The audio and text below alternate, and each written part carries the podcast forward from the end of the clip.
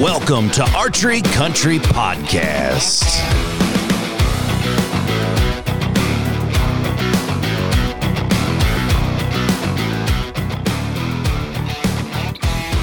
What's up, everybody? Welcome back to Archery Country Podcast.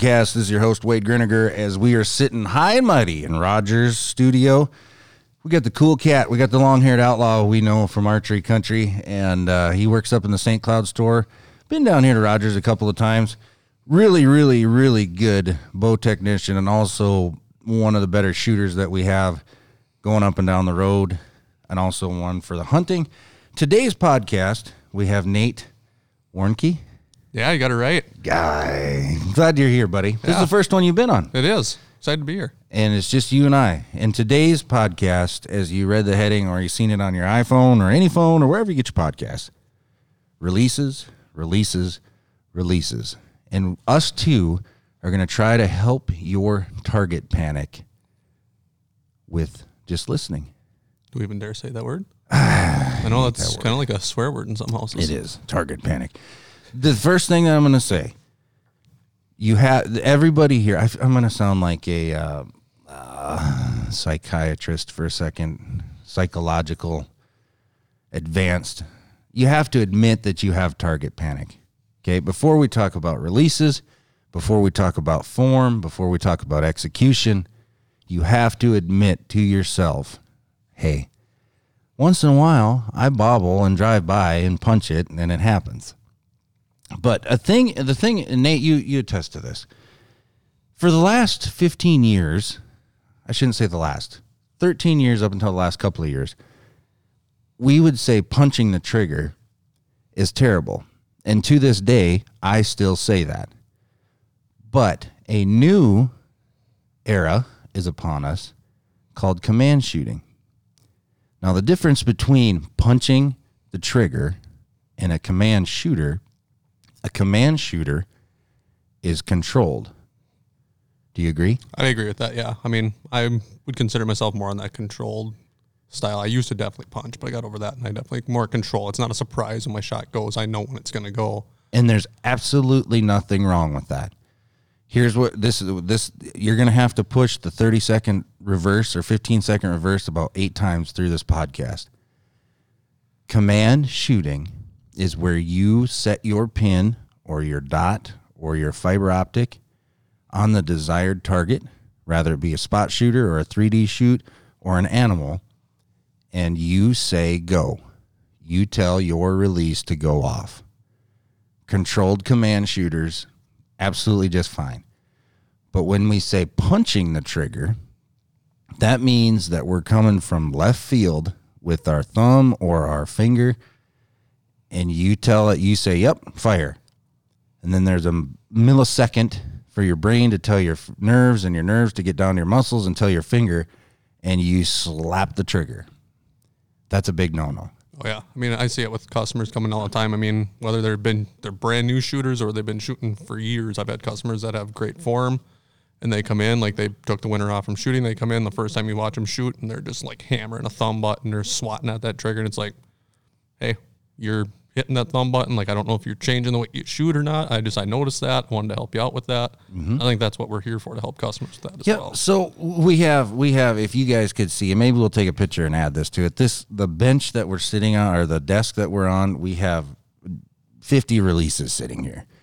We're going to talk about index style releases. We're going to talk about thumb trigger activated releases. We're going to talk about resistance activated releases. We're going to talk about hinges. We're going to talk about pinky activated releases.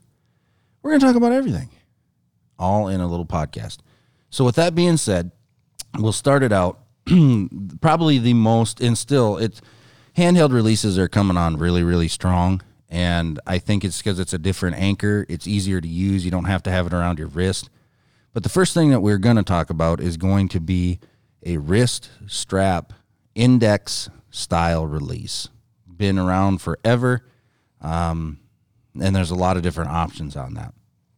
Every release that we talk about today, the same philosophy, besides a hinge maybe, is going to be in effect. Now, have you, you have you shot you shot a wrist style? Started out with a wrist as a kid, like And that was kind of the reason I went to a thumb button, is I was just slapping it so bad. I decided to try something different, see if it would help. And it definitely took some getting used to, but. And a lot, another reason besides anchor and ease of use, if you were to take and look at your right hand or your left hand, if you're a left-handed shooter, the most sensitive part of your body is the last inch of your forefinger, your pointer finger. So that's when you write, that's your, that's your driver on your pencil or your pen. Uh, when you're typing, that's the most sensitive part of your finger, is the tip of that. We need to get away from that. You have to, you don't actually want to feel the trigger on a index style release. Now we have a, a bunch of different brands. Probably one of my favorite running today is going to be a tie between a B three and a Stan. Uh, True Fire makes some really nice wrist style, index style. True Ball makes some really nice ones. There's a lot of great ones out there. But as far as the shop, I really, really like the B three because of the size. I really like the claw because it's a hook style. It's not a, it's not a caliper. Um, single jaw, unlike the Nemesis. And all of this stuff is going to be on our website, and all of this stuff is in our stores and location. But if let's just grab a release, a TRUFire or a B three claw, or whatever it is. The cool thing about most of these these days is you can adjust them. Now, for the guys that are listening that shoot rifles and shotguns, uh, not so much shotguns. Shotguns maybe if they're set up for slugs and a scope. But let's face it, when you're shooting a shotgun at clay birds or pheasants or ducks, you're you're you're, you're hammering the you're trigger. hammering the trigger. That's and that's not what we want to do. You want a consistent, pressurized pull. Now, everybody, if you're looking at your finger, if you look at mine, you see that callus? Yep. If I look at yours, you have one as well. They're way deep. When I say that, so there's three sections to your index finger. Section one is the closest to your palm. Section two is in the middle, and then the tip. That's three. We're never going to talk about the tip of your index finger from here on out. Most of the time, you're going to want to be right in the crotch between two and three, or in the fat part of number two.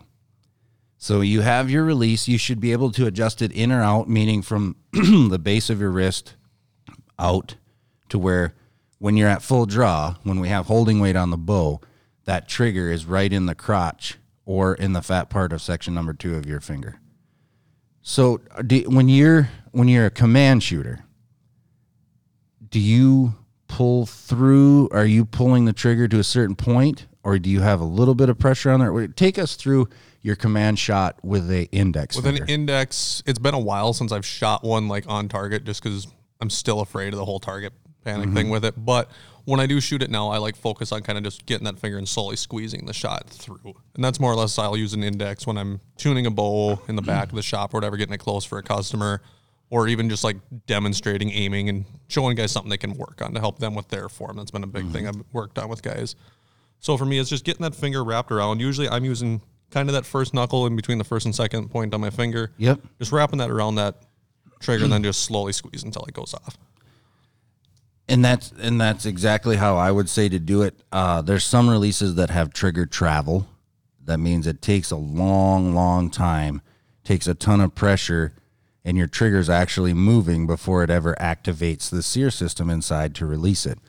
Let's back up, okay? When you, you listeners are going to do this, I don't want you to set your Reinhardt target out at forty yards and try to do this. I don't want you to hang a five-spot target on a bale at the shop or at home and do this.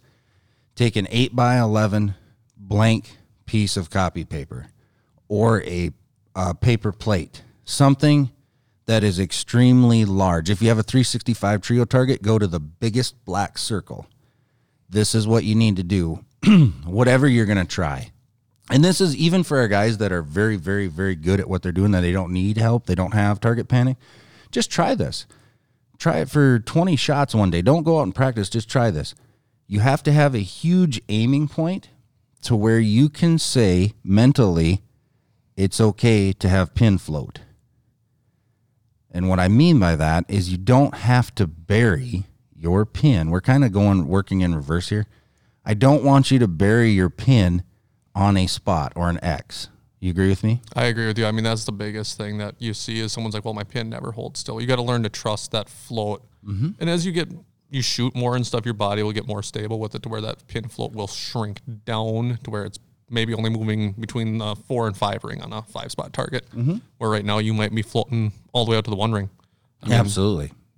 There's a lot that comes into play with that. A bow that fits you properly definitely helps stabilize your weight. But the biggest thing is starting with a big target, like Wade said, where you can just hold it in the middle and trust that float and just work on pulling through your shot, getting good form. I mean, that's the biggest thing that I've noticed in archery that really helps with accuracy. And and what it does, the first three or four, because we're all natural, we want to succeed. We want to hit the X. We want to hit the deer or the turkey or whatever the, it may be. So we're... we're trained, our mind works like, I want to hit this. If if if you're not out there just for fun, like you take it a little bit more serious, the reason you're spending so much money on bows and that is not because, yes, they're smooth and they're quiet and they're efficient, but so that you can hit what you're aiming at. Take that, take that. Right now is the perfect time. Turkey hunting's on. We got a month left to turkey hunting. Something like that, yeah. So, obviously, yeah, go kill your turkey, but th- break your shot down. Start big. And and believe it or not, we have new shooters that will, I'll purposely take an eight. When I say eight by eleven, that's just because I got seven thousand sheets sitting here right next to me. If I hang this at a ten-yard bail, nine times out of ten, once their bow is sighted in, they'll hit center. But they're not aiming at anything. They're subconsciously letting the pin float in the middle. They're looking at what they want to hit at. Do you do that? I do, but like my main focus is like on my target. I can, there's times when I'm shooting longer range, I can barely even make out the disturbed blur of my pins.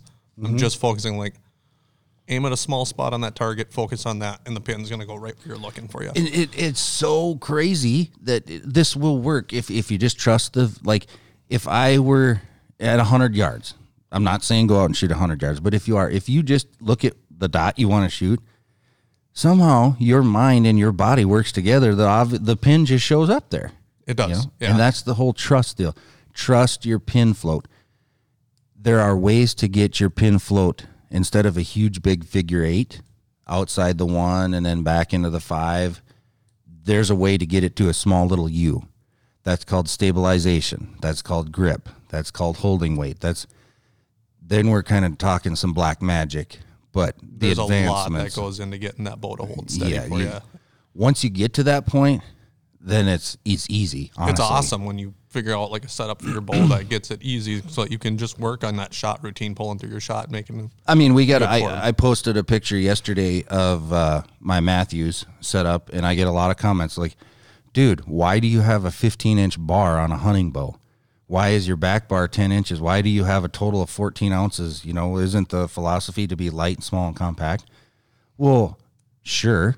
I guess if I was going to Alaska on a seventeen day bear hunt and I needed to pack in and pack out or an elk hunt.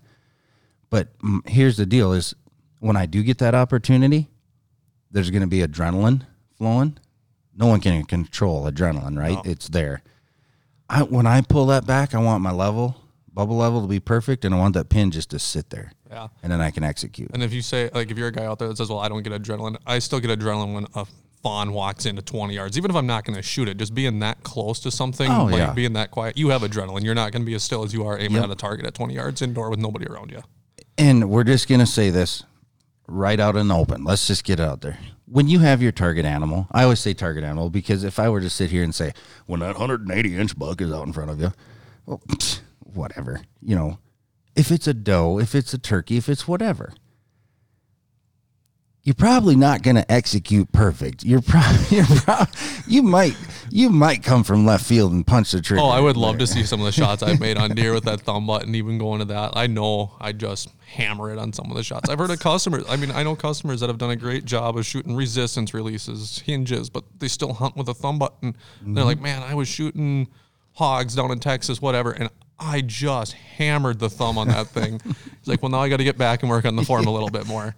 We're trying to get you up to the point of where instinctive memory, muscle memory takes over. So the word surprise is what we're actually going towards for some of our, what we're going to talk about. But right now we're talking about command shooting. Yep. So we hang a big target.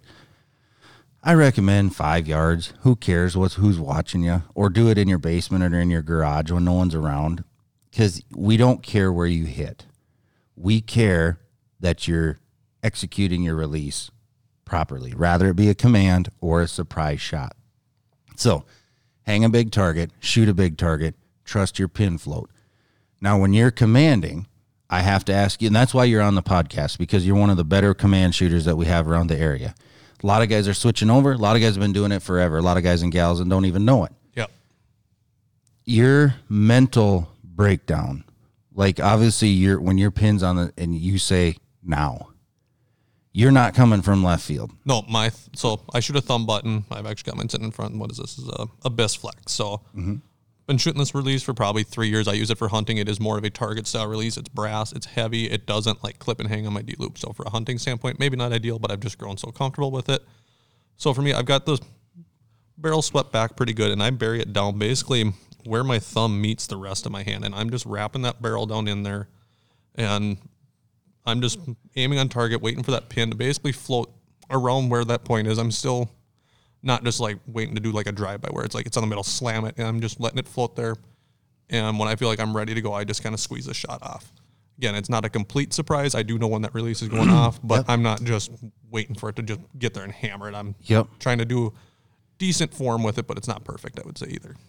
And then, like you say, completely acceptable, because nine times out of ten, you're going to hit exactly what you're aiming at. But we're getting to that process of controlling that command. If you have a index style, for example, I'm going to grab a Stan, uh, this is a Extinction two. Yep. Which is a hook style, but it's still a trigger. The, the, the, the great thing about some of these index styles is you can control the trigger travel and also the sensitivity. So you can have this very, very light, like you could blow on it and it could go off. Or you can have it very, very cold where you have to add a ton, a ton of pressure, whatever it may be. If I was to be a command shooter, especially with a finger style, I want to be able, I want to have it set to where I can actually put pressure on the trigger and it won't go off, but I'm right on the verge. And when I first got my thumb button, like that's the other thing I recommend with any release is play around with different tension, different travel settings if mm-hmm. your release has that option. But when I first got my thumb button, I had this thing like light, like if you touched it, it went off. Mm-hmm. And that's back when I was still punching. So like I didn't know any better, whatever. Yep. And I have actually played with this thing to the point of where it's as cold as it gets. And okay. I honestly wish it would go a little bit colder. Let's see that. So you're, when he's talking about this is the, he's setting the trigger travel or the sensitivity. Oh, it's already cocked. It's already cocked. So you're putting a ton of pressure on this already. Yep, I'm wrapping my thumb up. Yep. And honestly, that one doesn't go super stiff. I would say there's some releases definitely out there that go where they're colder than what that one is. So you have to you have to play with the sensitivity and the travel to where you can put some pressure on the trigger. So at that last split second when you say go, it goes.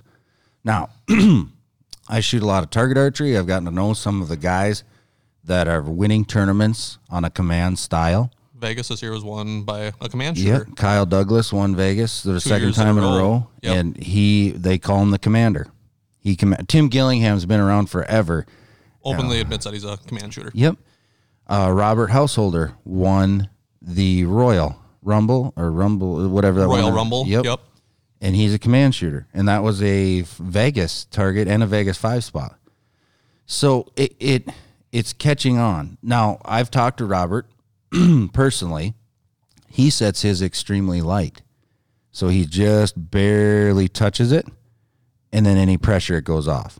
Now, Douglas, wrap like you do, he wraps it way, way, way around to where it's just ever so slightly flex of his hand, and it goes off. But there's a lot of pressure there. Yep. Any of these, any of these execution styles we're talking about, you have to mentally, again, admit that you have target panic, trust your pin float, and get to where you're subconsciously working just on your release. Who cares where the arrow goes right now? So index style can be shot. Just don't come. And, and when we say come from left field, there's some individuals here who can't even touch the trigger until it's time to go. I've seen people where like that thing, when we teach you to draw a bow back, whether you're new or whatever, you basically were taught that you draw with all four of your fingers behind that trigger. Mm-hmm. I see customers get back, they get locked in, they're aiming, and that finger's still behind, and all of a sudden it just like quick reaches around and slaps it. Yep. And if you're doing that, I recommend you to at least get that finger pulled out from behind, because yeah, if you're on the target, you're almost, I see you're aiming twice because you're ready to shoot, and then you got to bring that finger around. Now you're re-aiming or you're moving, you're making you're a lot moving. of extra movement yeah. to hit that trigger. So yeah. if you're not bringing that finger around, that's the first thing I challenge you to do is when you get that bow back, even if you can't touch it, just bring that finger around from behind so it's sitting out in front. Mm-hmm. And and even on that sense, like let's take it a step further. Practice. Get your finger on the trigger. Yep.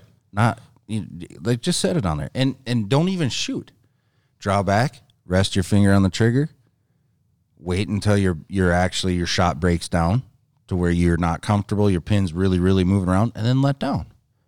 Yeah, I draw mean, back. You don't have to shoot an arrow to get no. practice. I mean, it can be sitting in your basement just pulling back. You might not even have a target. Put an arrow in your bow so you don't dry fire. Absolutely, it. To be safe, but even just load an arrow, pull it back, kind of go through the shot sequence, wrap that finger yeah. around, get it sitting on there lightly. And maybe you have to adjust your release. I mean, if you're shooting a really light, light release, yeah. add a little bit of tension. Yep. But figure out where it's got to be to where you can just comfortably wrap your finger around, play with different mm-hmm. length adjustments to where Wade was talking about earlier, getting that finger wrapped deep rather than on the tip. Because that's where we see a lot of, like, punching comes from. Guys are, like, yeah. reaching for that release. They can barely even get their finger on it. Yeah, you don't – and if you have a release, there's some older releases that are just really, really long, and you can't adjust it. Just – take some extra money, save up for it, and get a release that you can adjust. The finger, your your trigger should never be past that first knuckle, ever. And and I know some people are going to say, well, it's not how I do it. But I'm telling you that, it, that if you want to do it right, that's if there's anything that's concrete in this whole podcast, you don't want it out on the very, very tip. No. You don't want to have to reach for it. Anytime that you extend a muscle in your body, you add tension. Tension creates anticipation. Anticipation creates target panic. Target panic creates not a fun time shooting. Not a t- fun time shooting creates you not coming in and buying bows and arrows and stuff from us. So don't do it. Rest your finger on the trigger. Okay, so wrists, we're going to throw over here to the side. We already dabbled a little bit on a thumb. Let's talk about thumbs now for a while. There's so many options from B three to Scott, to True Ball, to now probably, well, it's been around for a couple of years. Stan Loskey makes probably one of the best in my mind, and I shoot True Ball, and I'm saying this. Stan, it's called the PerfeX. You can get it in a long neck or a short neck. You can get it in various sizes. We carry a lot of the blackouts. We also have some different colors on that. It is one of the most customizable handheld releases on the market. Oh, by far. I mean, the different barrel length or post lengths to adjust the pitch of your barrel. There's two different thumb barrel sizes in there. You can make it a three or a four finger.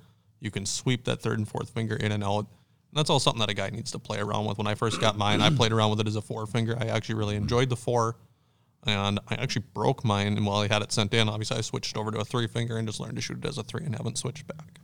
And and size is a big thing with handheld releases. ninety percent of the companies out there have a medium, and they have a large. Stan has a large and an extra, extra large. large feature. You can also get a small. Uh, I know they at least make a medium in that PerfeX. Yeah, which are, a medium in the Stan releases is really, really, really little. Yeah, like for the gals out there, that'd be a really good size for you, I would say. And maybe like a younger shooter too, that medium would be a really good option. And talking about the PerfeX, it, it does have a, what we call a hook, but it has the ability to leave it on your D-loop. Yep. It's a little... uh, I a call little, it a trap door. Trap door, yeah, perfect. So it's a hook style, and, and there's a lot of controversy in the market now between a hook style and a caliper style, you know, which one releases cleaner. I don't know that. I don't care. I think they're all very, very accurate. It has to do with the internal components, the sear system, the way that the clasp works, the way that the sensitivity and the travel works. You're going to pay a little bit more for a higher quality handheld release. Oh, definitely. I would say a decent one, you're looking almost two hundred plus, I would say, mm-hmm. for a good handheld to get the adjustment for travel and tension in yep. it. If, if, I mean, there are some there are some great handheld thumb releases out there for that one hundred twenty dollars range to one hundred eighty dollars. I would say introductory. Yep. Uh, you still have some travel. Some of them you can adjust, but it's, it's... Some of them are kind of like two in one. Like if you're adjusting the tension, you're also adjusting the travel. Right. I it, definitely like having one where you can adjust both individually. Some of them sound like hitting a two by four with a ball peen hammer when they go off. It's just like, oh my God, seriously. But, but we're not here to do that. Between two hundred dollars and three hundred dollars to get a high-end handheld release. Now, why would I spend that kind of money on a handheld release? Because it can change your game. When you come in and buy a bow or you have a bow, you've already customized it. You've already switched the grip, or you have uh, you bought a bow for because of the grip. You've already got a bow, or you have a bow that uh, because it draws smoother, or it's bigger axle axle for string, you know, angle, all of that stuff. You've customized everything. You've even customized your arrows. Why would you not customize the most important thing, the only connection that you have besides your bow hand to the bow, your release? Three things I don't skimp on: a bow, a rest, and a release. Arrows, you shoot whatever arrow you want to shoot. We'll get them to work. Yep, I would say, like, most of us aren't the greatest shots. Like, we could grab a one hundred dollars pack versus a one hundred fifty dollars pack and not notice a lot of difference. There's still right. obviously some downrange that it helps out with broadhead control and stuff, but mm-hmm. for the most part, most guys aren't right that level of a shooter. Yeah, a release, though, will make you that a better level shooter. Of a shooter. Exactly. So, we talked about the PerfeX. Uh, B three has a couple new ones. They have an Omega that is out. They have the Exit, which is a price point release. Uh, True Ball has some very, very cool handheld thumb releases like the Pro Blade Flex.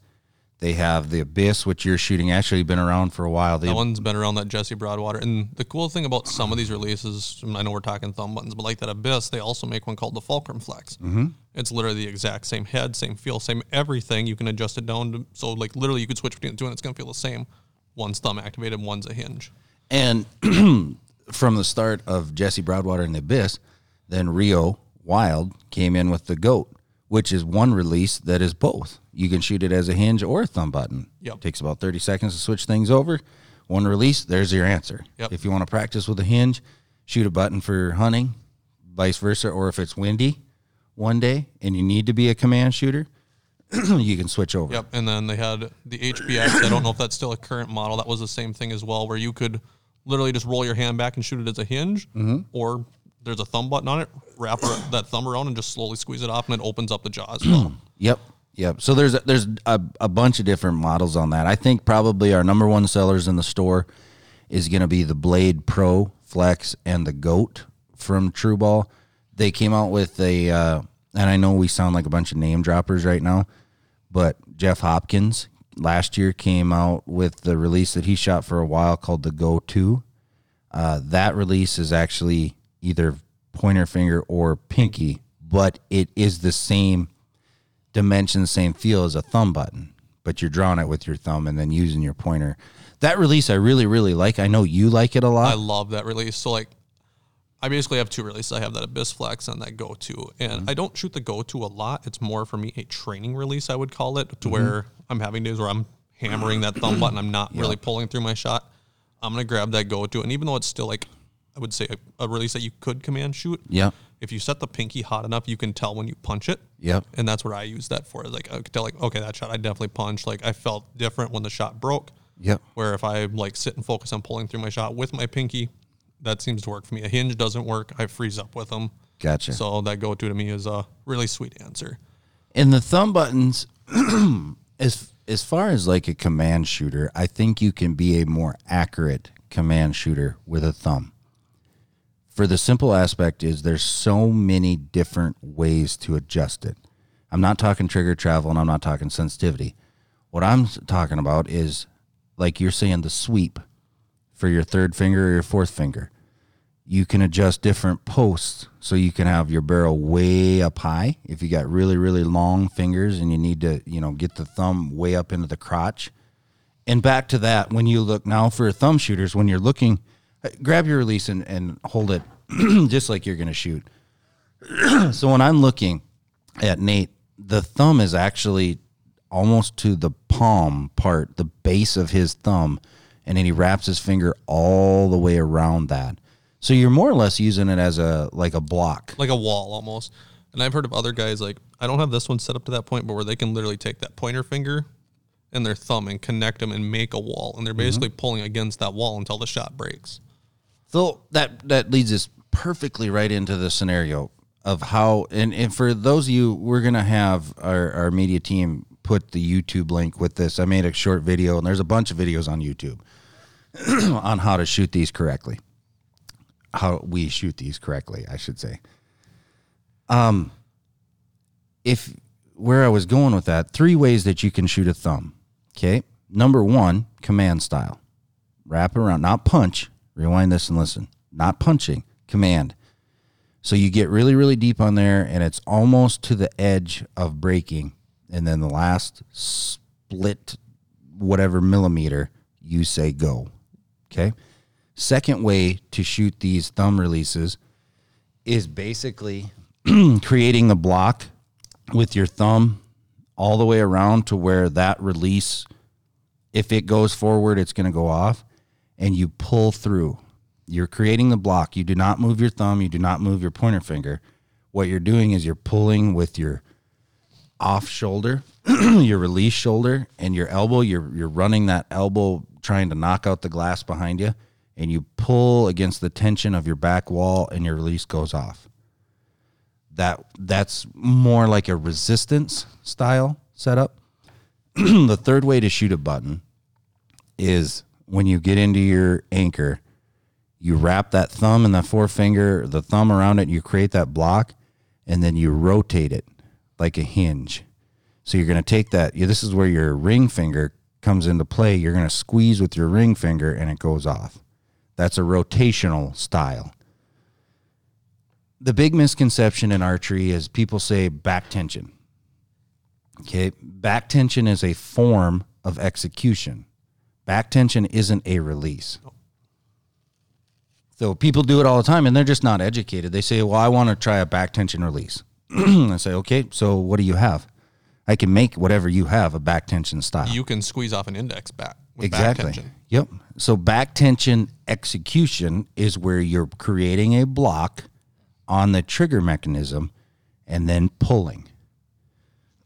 Pulling straight through, like, again, knocking the glass out with your elbow, pulling through, and that's called back tension. Now, back in the day, I don't know who came up with this. They said squeeze a dollar bill between your shoulder blades. Well, that's okay philosophy, but if you were to do that, both you and I right now are shooting our bows, make-believe air bows.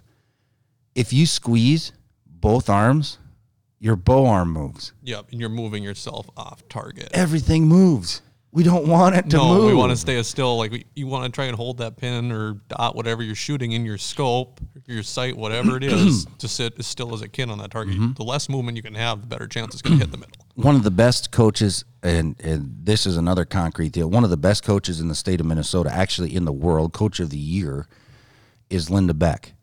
Uh, she's over by Maple Lake. You can get her contact information from any of our shops. She is a personal, does private lessons from everybody from five-year-olds to eighty-five-year-olds. We have bow hunters that go in there and get lessons from her. She's not moving her bow arm. She is executing by creating pressure with that back shoulder. So that's a big misconception is you're not actually moving your back. You're using some of your back muscles. Yep. Now, there are some other videos out there where they'll, they'll kind of go through that with you, but you, and they got this muscular strapping young man, you know, and they're all, oh, this is the trapezoid muscle, and this is the blah, blah, blah bicep muscle, and this is all rhombus, and it's all working. I'm like, I'm not in geometry class. Just tell me how to shoot it. Yep. And you know, I'm, I'm not a muscular dude. I mean, I'm, big, okay? You're not going to see my muscle deflection on how it's working. I'm just going to be able to show you this all, movement all right the, here. All your shoulder and everything is rotating to activate that shot. If you if you ever wanted to video yourself, slow-mo video, if you're doing things correctly, even a command shooter, to a point, your release hand, let's say it's underneath your ear or on your jaw, after the shot should be behind your ear. Yep, it should definitely move at least. Even if you're not getting it all the way behind your ear, it should come backwards. Mm-hmm. I see a lot of it where guys like that release hand never moves. Mm-hmm. And I used to be that way again. Just it's working, taking the time, doing the five, ten yards, just working on your shot, aiming at a big piece of paper that you can hold on again. Back Absolutely. Absolutely. So a, th- a thumb can be very, very, very profitable. I hate the word profitable for your success. Uh, there's a ton of target archers now that are shooting thumbs. In some situations, you need to be a command shooter. This is a guy that suffered from target panic. I'll tell you the story here in about five minutes, okay? But I shoot a hinge ninety-nine percent of the time. I know I've said this on other podcasts, but I I, I punch it. I don't command it. And even when I command it, it, it reacts like a punch. So there's certain situations. Redding is going on right now. Uh, Redding can have some wind, uh, some field courses around here, some FIDA courses or FIDA shoots. There's going to be some wind. I don't care who you are. You're going to end up commanding a shot. You almost have to. You can't like pull through your shot. I mean, that bow is going to be moving around. If you just like let the shot kind of surprise you, you don't know if you're going to be blowing almost off the target or in the five ring or close to the ten ring. I mean, you have to be able to almost command when that goes off at that point. Yep. And and even even some guys in the shop, uh, that we, we've all suffered from target panic, or we still have it. it if you haven't there. gotten it, you haven't been shooting long enough. Exactly. It, you nailed it right on the head right there. In a hunting situation, people say all the time, well, when you're shooting a hinge, like, what if he moves, or what if the deer moves, or what if you have to take a walking shot, or what? Okay, this is how I break it down. In my belief, if you have to take a hurried shot anyways, it's probably the redneck way of doing things. That's where your killer instinct is taken over rather than your bow instinct or ethical shot placement. If an animal is moving and you can't get them to stop, or you get them to stop and it's like now, right? Okay, we've all seen every video out there produced. The the buck is walking and you go, bah, and then boom, there, there's the shot. Yep. Like, dude, how did you time that out so perfect? You didn't time it out. You sent it. Yeah, he's just, whether it's an index, they're just swatting through the, you could see them actually make the shot most of the camera. Yeah. They have one camera guy that's focused on yeah. getting yeah, the yeah, they're not, they're shot. Not videoing the release and yeah. the shakiness and the, uh, you know. Um, I shoot a hinge and I've been successful with it as far as hunting. I It just, I shoot it so much that it's just natural. A thumb probably feels weird to you almost in the hand. It it does, because now all of a sudden, and I don't know, I, we should have got like a brain surgeon on this podcast. I don't know why a human brain works like this. You could execute a thousand shots absolutely perfect. You could hit the X absolutely perfect. Put a little pressure on you. Put a little wind on you. Put a little dollar sign with about five zeros behind it. Put a score on an animal. Like I say, I don't get caught up on score. A doe, a turkey, whatever it is. You're gonna go back to, yep, right now it is off. Yep. It happens. Even with a hinge, you can dump a hinge. Oh, yeah. You can definitely dump a hinge. I mean, so I'll tell you about my target panic, and I know you went through this, and then we'll go to your story. I started uh, really taking archery serious like in two thousand fourteen, okay? I was shooting an indoor league. I'm not going to say where it is. I'm not going to do anything in depth on that. I was the top of the class. When it comes to scores every year, I was there. And I know this is going to be incredibly cocky sounding right now, but I'm just telling you the story, right? You couldn't beat me if you wanted to. That was my mentality until the start of league. You have some eyes on you. You have some score pushers out there that, you know, if you're not shooting up, you're you're a loser. It was a twenty-yard raccoon on the top of a bale, right? So you're a little bit of elevation in there, but it's twenty yards. I got right on the twelve ring, and I remember it like it was yesterday. And when I went to punch, I raised up about a foot, and I sent it into the rafters. I got mad. I grabbed another arrow. I settled right on the twelve ring, and I said, okay, send it. And when I sent it, I raised up about a foot. I got mad. I didn't shoot the rest of that score. The next day I came in, I said, I'm going to fix this. I would go to try to get on a twenty-yard target, and my pin would freeze six inches low, and I physically, physically could not raise the bow to get the pin on the hex. But when I did, out the top, foot out the top. You were just launching, commanding it off, basically. I could not set the pin on the target and pull the trigger. I, my mind, then like I say, that where's the brain surgeon on it? Why does our brain work like this? I I think a lot of it's anticipation. Mm-hmm. That's one of those where you're anticipating the shot. like, And I think you'd probably almost see it more with a rifle shooter where you're afraid of like the recoil. I don't know why we do it with a bow because yep. everything's moving away from us. You're not going to get hit by anything. I think we want to do it because we're so, we want to hit the target. Yeah. I mean, that's the goal, right? Yep. And our brain just won't let us put it there. It won't. And so I, after that, and I quit that day. I said, I'm done. I'm I'm going to quit archery. This is not the deal for me. I did a little research, and this is back before we had internet. You know, we had internet, sorry. Back before I could, like, talk to Siri on my phone and look up target panic and how to solve it. I went to another archery shop after reading about what a resistance release was. So I went. I had them set up the resistance release for me. Uh, they shot my bow a couple times. I said, this is where it's going to be safe. And they said, okay, the first one hundred arrows, no target. Just aim at the bale, the center of it. And that resistance taught me that it was absolutely okay to put the pin back on the middle. The shot won't go off because now I had to execute. Never, ever had I ever understood what that meant. I did that for probably five days in a row to where it was actually boring. Start. I went and shot a five-spot round, which we scored three hundred sixty X's. I shot one of the highest X games at that time with a bow hunter rig. I went to a three D shoot two weeks later, and I won it, and that was all with a resistance. First thing I had to do was admit that I had it. Then I cried a little because I wanted to quit, and then I fixed it. We haven't talked about resistance yet, but we're going to.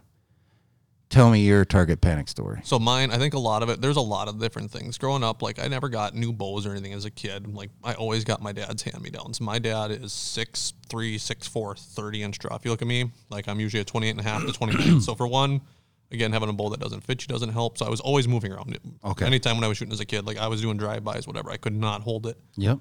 Finally got a bow that fit me to where I could hold it pretty still. Every time I'd aim on a target, it was literally, like, bottom of the four ring on a five-spot. I couldn't bring it up, and I got to the point, I used to have a target bow. There's a reason I don't have one yet, again, is because I'm afraid of, like, redeveloping target panic with it, but mm-hmm. I put the pressure on myself, and I would sit low on that four spot, and I would literally, like, kick the heel of the bow up as I shot to put that arrow up in the five ring. Yep. So it finally just took time of me, like, realizing, like, hey, I need to work on my form, mm-hmm. like, even if it's still command, like, just get better with the thumb button and pulling through my shot a little bit better, so... We have a little range at the shop that's no targets on it. I'll just go grab a demo bow, mm-hmm. whether it's set at twenty-eight inches, twenty-nine inches, just grab that bow and not worry about how my front arm is and just worry about like pulling through my shot properly. Blank mm-hmm. bailing is what we refer to that as. Yep. And I've done a lot of blank bailing to get back to where I can put that pin on the middle and just let it float and feel comfortable with yep. it. One of the, uh, before we talk about resistance, there's some YouTube videos out there. Probably one of the most recognized three D champions of the world, did a pretty cool little breakdown on target panic. And what he showed, he used a pen laser, and he says, back to your blank bailing. But he goes to the point of not even shooting. He'll draw a bow back. He'll put the pin right on the X. He'll hold and hold and hold until the, the pin starts to move out of that X, and then he lets down. If you have it, target panic that bad, to where you can't even even execute on a blank bail correctly, I would say do. And this is not a, I'm going to practice it five shots and then go to it. This is a month deal. This is every day, at least ten, fifteen shots a day, if not more. Yeah. Target panic, like if you have it, it is not a fun thing to go through to fix. It's probably one of the most boring things you'll ever do. Mm-hmm. If you don't have a place that's private, you're going to get some weird looks in a shot. Yep. You have to look past that. You're only going to benefit yourself at the end of it. Absolutely. And you could you could base it off this, just like if you were going to diet, right? if you think that you're going to diet and cut out soda and, and eat healthy for two or three days and then see a result, you may drop three or four pounds right away. Your water weight goes down, but then you're going to have a rebound. If you're going to do something, you have to commit to it. Target panic is not an over-the-night fix. We can help you get to the point of fixing it, but you have to do it yourself. Yeah. There's there's some great guys right now that, that come in the shop. They got their new bow. They're going on an elk hunt uh, in September, and it's a very, very high, highly rated like trophy animal.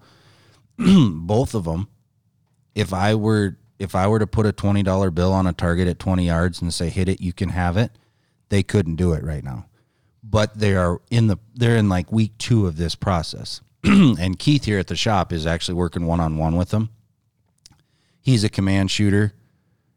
I'd say fifty-fifty. He shoots a uh, True Ball or True Fire, True True Fire Hardcore Max. Yep, so that's just an index release for anyone that's listening. He he's one of the best three D shooters in the bow hunter class that I know of in the area. And ninety percent of the time here in the shop, it's a surprise release for him, but it, you know, he'll admit to you once in a while he does say, yep, this is where it needs to be, and he sends it. But he's he's working with these guys, and every week we see progression. We're starting to see some smiles come back. The first week, we were scared because we're like, man, it, that's not the bow. It's not the seventeen hundred dollar bow I just bought. It's not the two hundred fifty dollar rest I just bought. It's so you start like, oh, man, what did we it, – they're kind of questioning things, but now they're starting to see, and we're in week two going on week three. Like they're, they're starting to do it. You can see this. They have shot so many arrows that we've had to replace. They shoot on one bale, both of them. We've had to replace two of the center foam deals because they're just blank baling, just like you say. Yep. It, they will be the best they've ever shot in their life. I guarantee it. When it comes July, August, they will be pinwheeling everything out to one hundred yards if they if they choose to shoot that far. Yeah, but even just to have the confidence for like that elk hunt where you might have mm-hmm. a follow-up shot at seventy, eighty, it's a matter of being comfortable knowing that you can go out there and take that shot. I will say this because I went through it. The day that you experience a surprise release and it hits exactly behind the pin is almost like eight Christmases stacked up on one. That feeling of, oh, my God, the bow just went off, and I was aiming at the center, and the arrow's in the center. Then the addiction starts. Now, it can work in a negative aspect as well. That addiction will drive you to perfection, and that perfection will create anticipation. So you have to be careful. You have to mentally break down every shot and do the same thing every time, in my mind. Yeah, and it's not something that's easy to do to get to that point again. It's spending a lot of time either close range or with no sight on your bow to get to that point of knowing like how that shot should feel. Mm-hmm. And I feel like, I mean, I've done it a million times. I, at least it feel like, feels like it blank bailing. Mm-hmm. And as soon as you put a sight on it, it just doesn't seem to feel exactly the same. Mm-hmm. At least the first couple times you do it. As right. you get used to it, it'll become more natural. Yep. Yep. we, uh, we're we're going to talk about res- resistance releases now. So resistance is exactly that. Look up the word in Webster's Dictionary if you don't know, or ask Siri and she'll tell you. We're resisting pressure from our back wall. So when you draw a bow back, let's say you have a seventy-pound Matthews V three. The holding weight at the back of your draw cycle is less. It depends on what percent mods you have yeah. in. But if you have eighty-five percent mods, your holding weight's going to be in that eight, nine range. Okay? So your holding weight, when you're back, you're only holding eight or nine pounds. With a resistance release, many of them there that we have in the shop is exactly what a handheld release is. It just works different. So you have a safety that you engage while you pull the bow back. You get into your anchor. You let the safety off. And then you're basically going to get on target and pull and pull and pull, and it'll go off. That would be the easiest fix in my mind to get over target panic. Is there, you you've and I've even proved it to. There's a there's another release out, I believe, TRUFire. You remember when we got them in? It's like a trigger style. The TRUFire? TRUFire, yes. Yep. that is a sweet release. They're very hard to get a hold of right mm-hmm. now. But even if you're an index guy that's swatting at your trigger and you don't want to go to the resistance or a handheld or anything like that, look into trying to get it through fire because it, there's not enough room in there to allow you to swat the trigger. It's going to make right. you get your finger on that trigger and pull yep. through your shot. And people say all the time, well, you can dump a resistance. Okay, I've shot thirty-five million arrows in my life. I you cannot. You, I mean, yes, you can get to the back wall and go slam and it'll go off. It's all steady tension. It's building up the poundage. So if your bow is at eight pounds and you're holding weight and you set the release for twelve pounds, you're pulling till there's twelve pounds of pressure and then the sear lets go and then your release goes off. If there was ever a thing called a quick fix to target panic, that would be it. A resistance. They're not cheap. It's going to take a lot of dedication to do it right and set it up right. It's going to change from day to day. Oh, yeah, definitely, because, like, you hear some guys that shoot it. We've got a couple customers that I've dealt with. They were shooting them just even in the off-season. Like, they shoot a thumb button for hunting. They don't even have target panic, but they just want to work on that form in the off-season. Mm-hmm. And he's like, I could tell today, like, I was leaving my elbow down a little bit. I yep. could not pull through that release. He's like, anytime mm-hmm. I left that elbow down, it wouldn't go. As soon as I brought it back up high and straight behind, it was easy to rip through that release. Yep. So it really, really, it helps you with your execution because it intensifies your flaws. Biggest thing in, in archery is your bow arm. That shoulder needs to be locked down. It's an anchor. If that shoulder creeps up, the longer you hold, you're going to notice that you're not executing your release the same. Like you were saying on your bow arm, if your elbow's not up and cocked and ready to break the glass behind you, your release is going to act different. Yep. So a resistance, um, I would say my favorite resistance right now is the PerfeX resistance from Stan. Uh, the Through Fire. We had them. Like, literally, we had a dozen of them, and it was boom, boom, boom, boom, boom, boom, gone. They went so quick. I've got, and like, five guys. I've got five or six guys to call again when they come in. They're highly yeah. desired right now. They are, and they work very well. They do. For, they're, they work, especially for an index trigger style guy. Like, you're not changing a whole lot. And like you say, you can't go from left field. You have to be in, and you have to be pulling yep. and creating that pressure.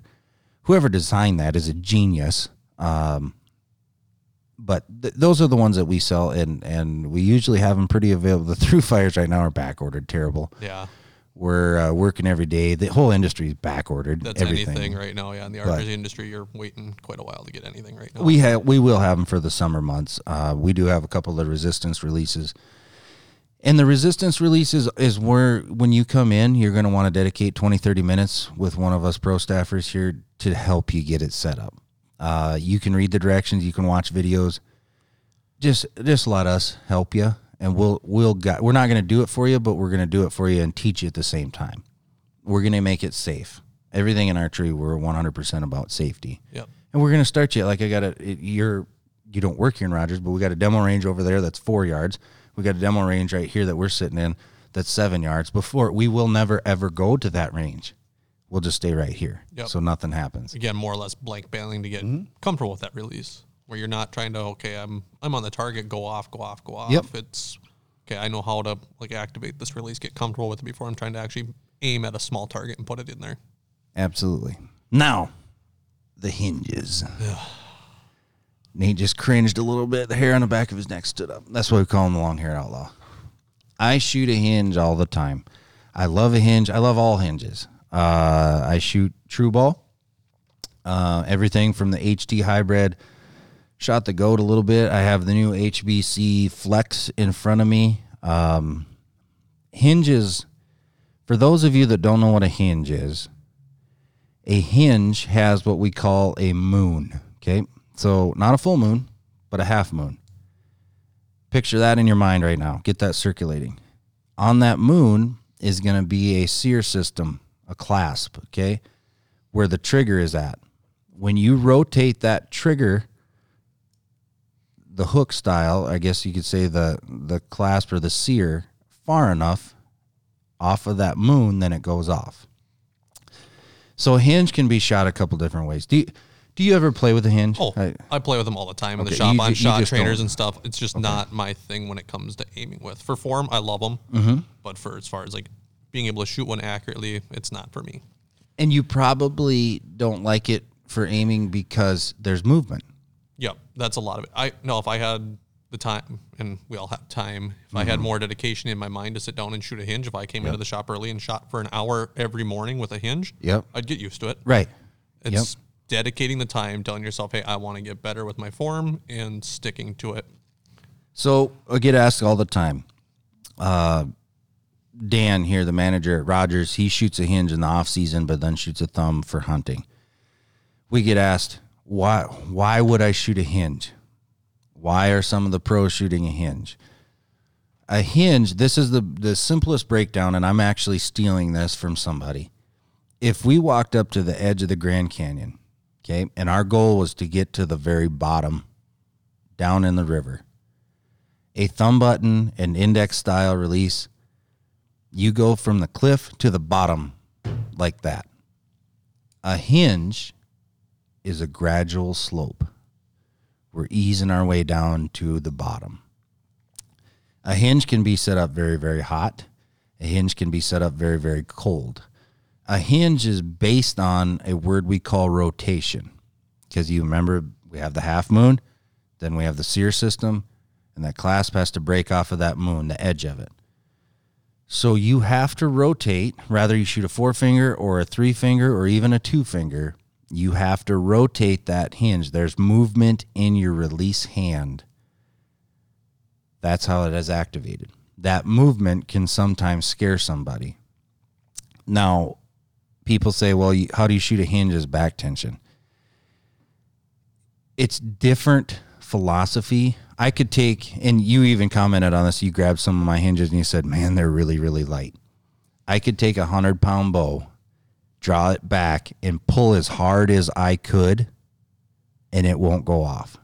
So you, you're not really, the way that a hinge is shot with back tension, if you were to slow it down, it's still rotation because your elbow and your shoulder, you're moving, you're actually putting pressure on the pinky or the ring finger, and you're rotating that hinge. Yep. You can literally grab a hinge and pull against the back wall as hard as you want, and without rotation, if you're just applying all your finger, because basically a hinge activates by putting the rotating that pressure from your pointer finger into your like ring finger and pinky if you're shooting a pinky finger. Mm-hmm. So if you're pulling and all you're doing is applying that pressure into your pointer finger, that release will not go off. You literally have to like add that rotation and the pressure back into your index, or your, not your index, but your ring finger and your pinky finger to activate that to go yep. off.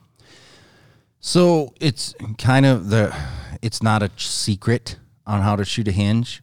You just got to do it. Uh, I hunt with a hinge. It doesn't hook up to the D-loop. I hook it up. I rock and roll that way. A lot of your very successful hinge shooters, they're doing something extra. They're not just rotating that pinky or that ring finger, like we're saying. In the aspect of the breakdown to create less movement, you can relax your pointer finger with less movement than rotating your ring finger. Now, if you do both, it's going to work faster. The biggest thing, and I'm saying this very cautiously and slowly, is anytime that we tell somebody to, re, you know, relax their pointer finger, that there's too much weight, there's too much pressure, there's too much anticipation to where they, because at any moment that can go off and it creates the, the surprise.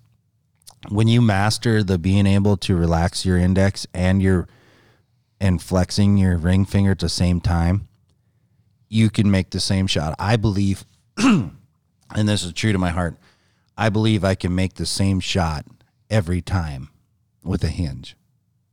Thumb button, going to be more accurate, but I'm not repeating the same shot. No, even or, with myself, it's hard to get that same feel out of a thumb every time because you're trying to get that wrap around that barrel. So if you don't get the same wrap, it's not mm-hmm. going to feel the same. You can get it close right. every time, but it's not mm-hmm. the same as what a hinge can do for you. Absolutely. Uh, hinges, like we were talking about, True Ball, the B three makes probably one of the coolest releases. You have it right now in your hand. It's called the Ghost. Uh, I fell in love with it. I got bigger hands. The Ghost just fits. It's really, really light. Uh, and then the cool thing it is is now B three has micro adjust on their moon. That's so, a really nice feature to have, because like a lot of the releases, like you sit there, you could fiddle with them all day long, and you just can't seem to get like your click to break point yep. perfect. Micro adjust helps with that a lot. And that's one thing that we didn't even talk about. I overlooked it. The click. Do you shoot a click or no click? Both. Both? Yep. Uh, hunting, I don't shoot a click. Is that because you're afraid of the deer hearing the click? Or um, it, I shoot my hunting hinge really cold. Okay. I shoot my target release really hot. There's no happy medium. So in the target world, like when when you draw back, okay, on that sear system is a little etched piece. When you hear that initial click, that that's not going off. That's like a, hey, dummy, get ready. We're almost there. So I use it as a consistent anchor. When I get to my anchor and I put just a snitch of pressure on my ring finger, it clicks. Okay. And that to me means, A, I have to be on my nose button. I'll be looking through the peep.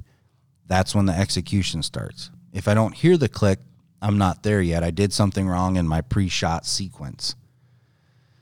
In the hunting world, I, yeah, m- maybe I'm a little worried about them hearing that. I don't think they would hear it, but if they did, it's just another thing I can control. In the hunting world, I should already be to the point where my pre-shot sequence is already like instinctive. So when I get back and I anchor and I'm really, really focused on the kill shot, because that's what we're after, then all I need to do is just relax my pointer finger and start executing on my ring. And usually, for those of you that shot a hinge in a hunting situation, I could I could dial this as cold as it ever could be. When I'm ready to hunt, like when I'm ready to shoot that animal, it goes off. I don't know. Back to the adrenaline, back to the yep. Like, so that's just a little safety that I have as I set it colder. Yeah. And then if it does hang up, now earlier in the podcast you said I don't shoot a hinge because it hangs. Explain that. So for me, like the idea, like my brain freezes. It doesn't, when I get with a hinge, my mind kind of freezes. I don't know whether to focus on aiming or the activation of the release. Yep. One of those two needs to flow evenly with a, kind of like a subconscious, and one of those needs to be like the main thing. Yep. For me, typically in my shot process, subconscious is the release going off for the most part. Now I still command shoot, so it's still a little bit there, but it's not a lot. The main part of my shot process is looking at the target and making sure the pin is on the middle mm-hmm. or close to the middle when I do activate that release. Mm-hmm. Put a hinge into it. I haven't spent enough time. I almost have to go back to thinking about making the release work, which in my shot process is totally different. It's exactly. wrong in my mind. Exactly. And that's where I say, like the resistance we said intensifies your flaws. In a hinge, if it hangs on you, that means that your execution, what it is, it's a form of target panic. Yep. Bringing it up. It, you get to the point of where it almost goes off, and then you start hanging up and you're like, uh, uh, and I can literally sit there, like some of the guys around the shop might have heard me just shoot my bow for fun. Like I will literally sit there and like yell at the hinge to go off. I'll mm-hmm. like, go off, go off, go off. And it won't. Yep. And eventually I'll just dump it. And that's yep. not the proper way to shoot one either. Right. So that, that's where some people start with the hinge and then they, they just get rid of it. Um, Some guys will shoot with the hinge all year long and then grab their thumb button. Uh, I don't understand that philosophy, besides the basic aspect of you wanted to become a command shooter. So in my mind, you're wanting to become a command shooter the whole time. Why you're, not practice that way? Right, not exactly. Practice how you're going to shoot for exactly. out in the field. I, and don't get me wrong, we're salesmen. Like, yeah, come in and buy two releases, but why would you practice with a ladies basketball all off season and then use a men's basketball when it comes to time? You know, I like, I don't understand that philosophy. So like, I can see doing it for league where, again, if you don't care about your score in league, it's just shooting your bow, working on form. Cause a lot mm-hmm. of it for most guys, they don't really pick up their bow, I would say, until maybe late June, early July. Right. So and then for that, they're shooting once or twice a week, maybe twenty, thirty arrows. They're not shooting mm-hmm. a lot. I would say you and I probably both shoot our bows a fair amount more than that. Right. Yeah. So they shoot it. Maybe they have two hundred arrows before they go out hunting for the season. Mm-hmm. And then you hunt from September to December. Well, most guys don't shoot their bow in that period unless it's at an animal. So maybe they're taking right. one shot. Maybe it's two shots, three shots. Yep. And that's all they're doing. So some guys decide, okay, I want to get a little more serious about my archery. I want to do better next year. Maybe I wounded an animal. Maybe I missed an animal. Whatever yep. it is, they want to get better on their form. If you can come in and shoot like a league and not worry about your score, but worry about your form, mm-hmm. that's where I would see a lot of guys picking up a hinge or a resistance. Yeah, yeah, I can see that. I Yeah, that's a great, great philosophy. And that, that clears up a little bit of the gray area, you know, around that. The, if I was to take, if there was one, like the very best shot, let's just say that I'm practicing, I want to be my first shot. Because in all reality, you're going to get one shot yep. at what you're de- desired doing, you know. If I was to say, you know, Nate, I'm going to become a command shooter. The first shot of my day is perfect. The twentieth shot of the day, yeah, that's where I would have to work. Any way that we've talked in the last hour and five minutes, you can perfect it by admitting to yourself that you have a form of target panic and saying to yourself, I will fix this. Blank bailing, I'm glad you brought that up. It gets overlooked. It's probably, like we said, it's not the most fun thing. It's probably my favorite way to work on form. Mm-hmm. Otherwise, like if you don't have a spot to blank bail, they make shot trainers. I think we have that one. Like mm-hmm. we usually have them around the shop. Yep. I don't think they cost a whole lot of money. Nope. It's actually got like, I think twenty to thirty pounds of draw weight on it. So you're still working on building some of that muscle. Yep. And you can work on shooting your shot while you're sitting on the couch watching T V, mm-hmm. whatever you're doing. The, there is. And like we were talking about the Stan PerfeX and the resistance, they got that little shot trainer pin. Yeah. We did that, not mention that. And that's in both the resistance model and in the thumb button version.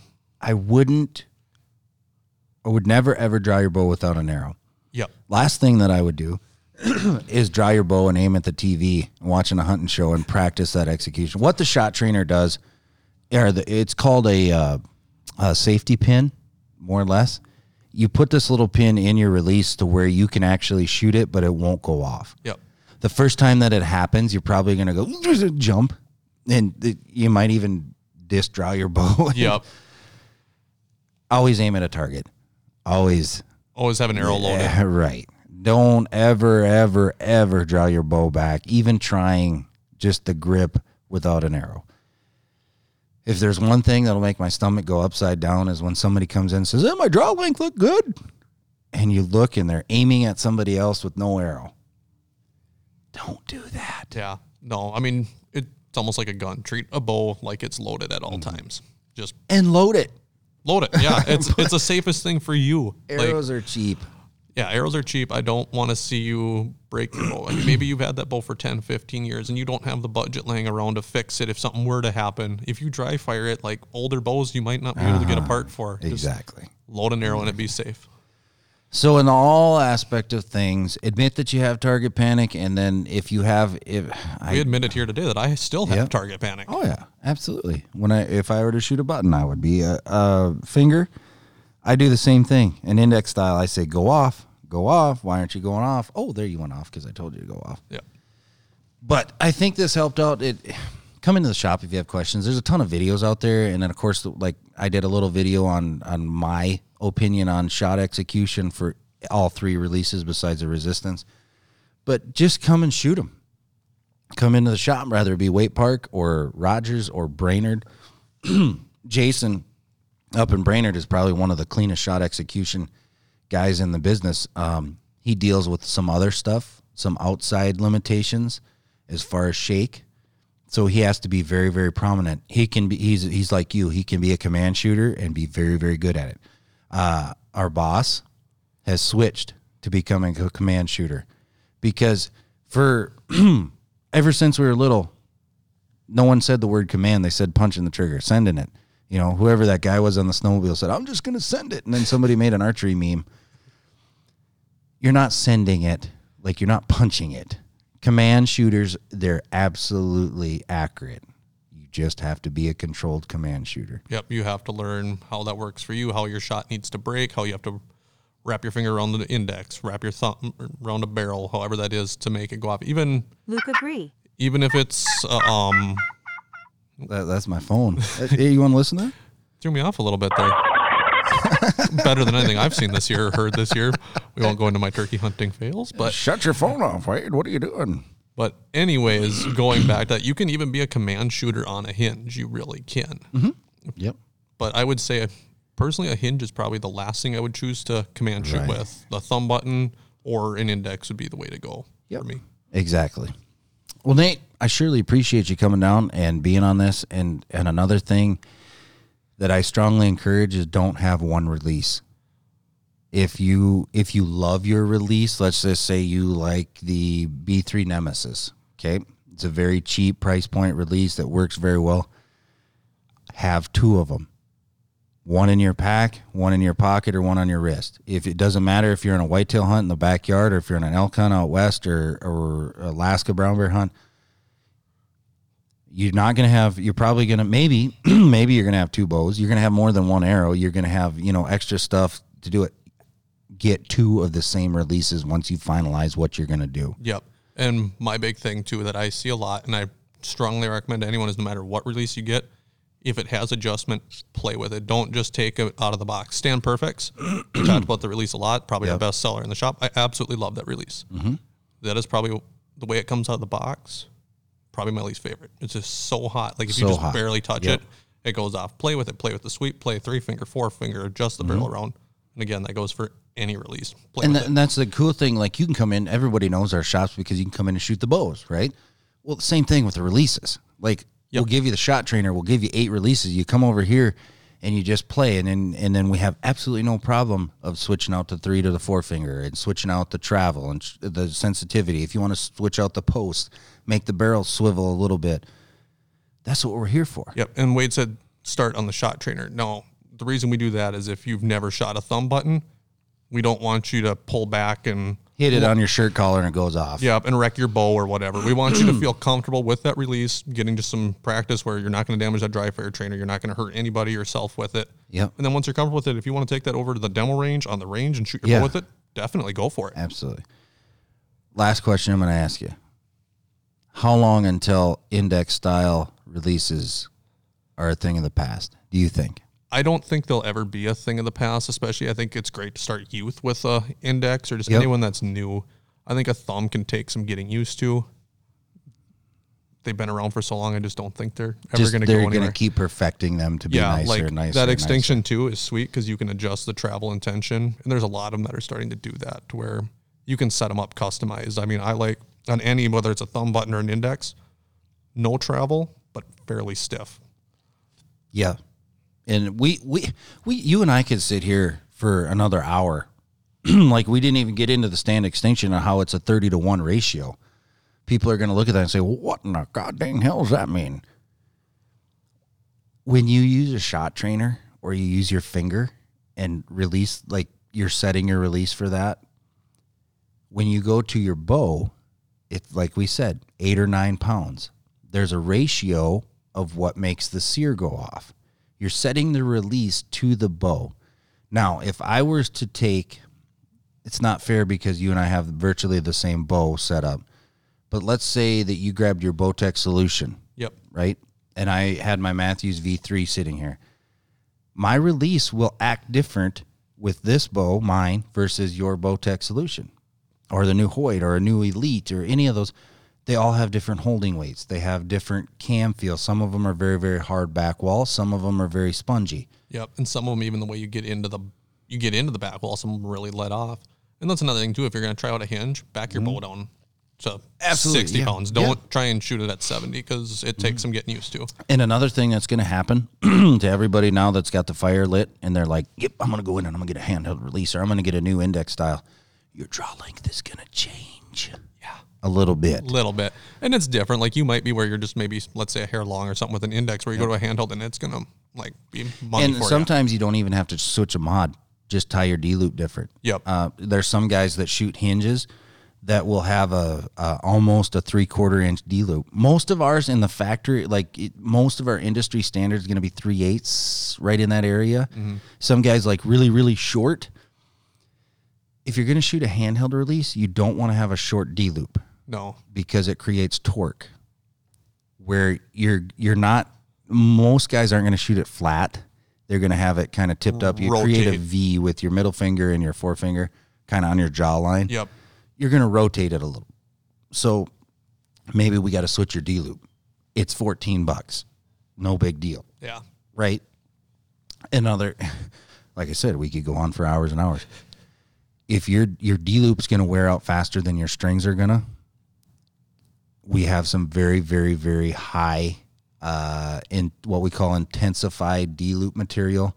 We can get it to where it lasts a long time, but always check your D-loop. Yep. And even like the caliper versus the um, like single hook that opens, like if mm. you're just tired of wearing out D-loops, like look at a single hook. I, that's one of the reasons yep. I recommend that to guys. Like there's just certain releases I would say that are notorious for tearing D-loops. Yep. If you go to a single hook, that eliminates a lot of that because you just have mm-hmm. one piece swinging out of the way instead of two jaws that are like pinching and, roll, pinching and rubbing roll. on the yep. inside. Yep. A, a D-loop will wear out, so make sure that you're always checking that. If you see a fray, I just recommend just come get it fixed. Don't like burn it with a lighter and yep. think it's going to get yeah. better. There's a reason that it's fraying. Yep. And I'd rather just, if it were myself personally, I'd rather pay ten dollars to fix a D-loop, fifteen dollars, whatever it is, than sock myself in the face with my release when it breaks coming back. We did even talk about that. Uh, you're going to, when you switch over, like we say, we always start guys on the shot trainer. First thing that's going to happen is you're going to draw close to your face. You're going to either touch your shirt, your collar, your jaw. It may go off. We practice drawing away from and then setting your face yep. on the string. I've heard plenty of customers come in, well, I tried my buddy's hinge and I socked myself in the face with yep. it. Well, you got to spend time getting to know how to use it. He just handed you and thought it would be funny to watch you try and shoot it. Mm-hmm. We're not that. We're professional. We're going to help you learn to draw that the proper way, shoot it properly. Absolutely. If you have any questions, uh, holler at any of us at any of the pro shops. You can get online. You can. Uh, w- we encourage that as well. Get on our Facebook, ask questions. They'll get it forwarded to us, and then we answer them. They type it in, and they send it back to you. You can call the shop. You can come in and test all of these releases. Uh, I strongly encourage from May thirtieth until September eighteenth here in the state of Minnesota. This is the time if you're going to make the switch, yep. not September first. Like, give yourself a month with a new release, and you, you may become the shooter you never thought you were going to be. It can help you.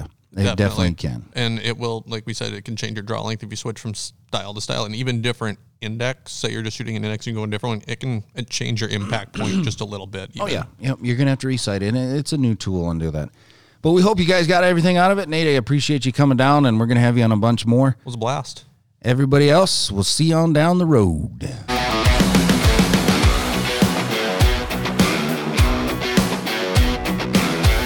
Thank you for listening to Archery Country Podcast.